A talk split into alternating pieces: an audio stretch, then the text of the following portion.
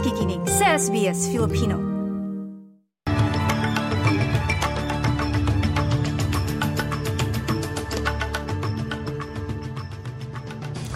Sa ulo ng mga balita, libo-libong residente sa Queensland wala pa rin kuryente dahil sa cyclone Kerry. Sa Pilipinas, DepEd iginiit mawawalang saysay ang reforma sa edukasyon kung walang sapat na classrooms. At sa larong tennis, mga veteranong kampyon sa Australian Open pinataob ng batang Italiano.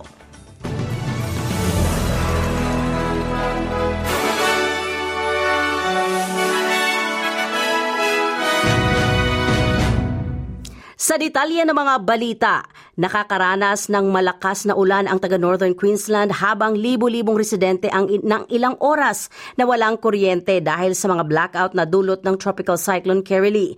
Sa ngayong panahon patuloy na inaayos ang kawad ng kuryente upang ibalik ang kuryente sa 10,000 mga customers na wala pa ding ilaw.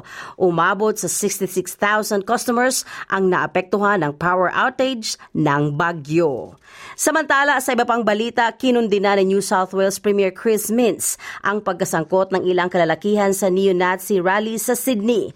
Sa loob ng tatlong araw, na sunod-sunod na araw, pinabagsak ng pulisya ang mga pagtitipon ng mga kasapi ng far-right na mga lalaki na nakadamit ng itim at suot ang balaklavas. Kaya naglabas ang isang public safety notice na ipinagbabawal ang kanilang pagpasok sa ilang lugar. Narito naman ang pahayag ni Premier Chris Mintz. The ideology that they're sprouting is so serious. It's toxic to our culture. It's uh, designed to rip apart the cohesive community that we have in New South Wales and in fact in all of Australia. And I just think that we need to confront it head on say to some of these young people who are considering joining it you look ridiculous. Mm. it's absolutely pathetic. And what you're spewing on the streets of Sydney and Australia is hate filled anti-Semitism racism that you'll regret for the rest of your life.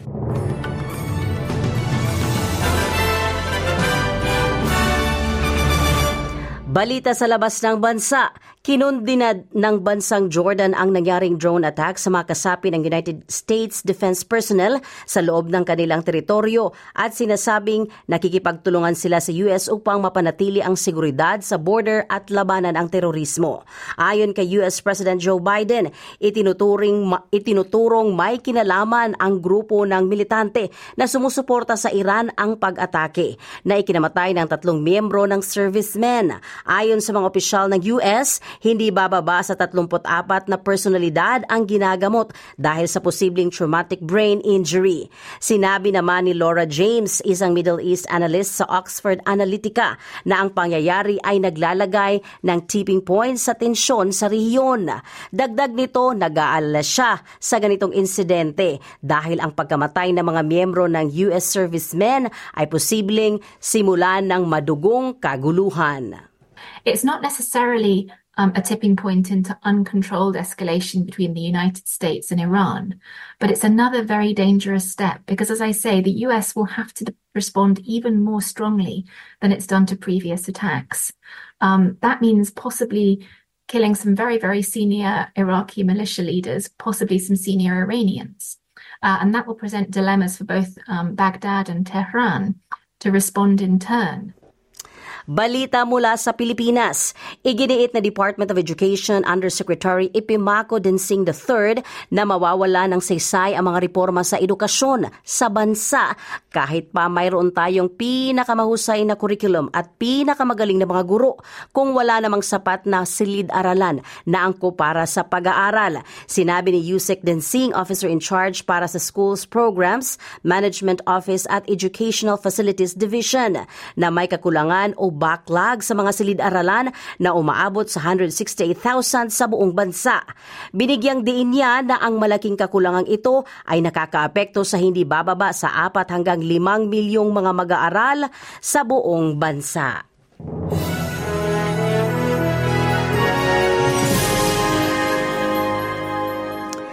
Sa balitang sports, sa larong tennis, tinalo ng 22 taong gulang na si Yannick Sinner sa Australian Open Men's Tournament matapos ang isang nakakapagod na limang set na laban si Daniil Medvedev na ginanap kahapon araw ng linggo sa Rod Leva Arena sa Melbourne. Ito ang unang Grand Slam ng Italiano sa score na 3-6, 3-6, 6-4, 6-4, 3-6 laban Medvedev. Sa isang panayam pagkatapos ng laro sa Channel 9, pinuri ni Sina ang kanyang katunggali sa paglalaro ng kamanghamanghang torneo. I know we played um, so many finals already together, um, but every every match I I find something where, where I can improve, and um, you make me always a, a, a much much better player. Obviously, your your effort has been awesome throughout the whole the whole tournament. At sa lagay ng panahon ngayong araw ng lunes, maaraw sa Adelaide at 30 degrees Celsius, ganun din sa Melbourne at 28, bahagyang maulap sa Hobart at 24, ganun din sa Canberra, 30. Posibleng may mga pag-ambon sa Sydney at 28 degrees. Uulanin sa Brisbane at 29. May panakanakang pag-ulan sa Cairns at 34, habang malakas ang ulan sa Darwin at 30. At yan po ang kabuang mga balita sa oras na ito. Abangan si TJ Korea para sa ikalawang bahagi ng ating programa. Ako po, si Sheila Joy Labrador, ang inyong lingkod para sa SBS Filipino.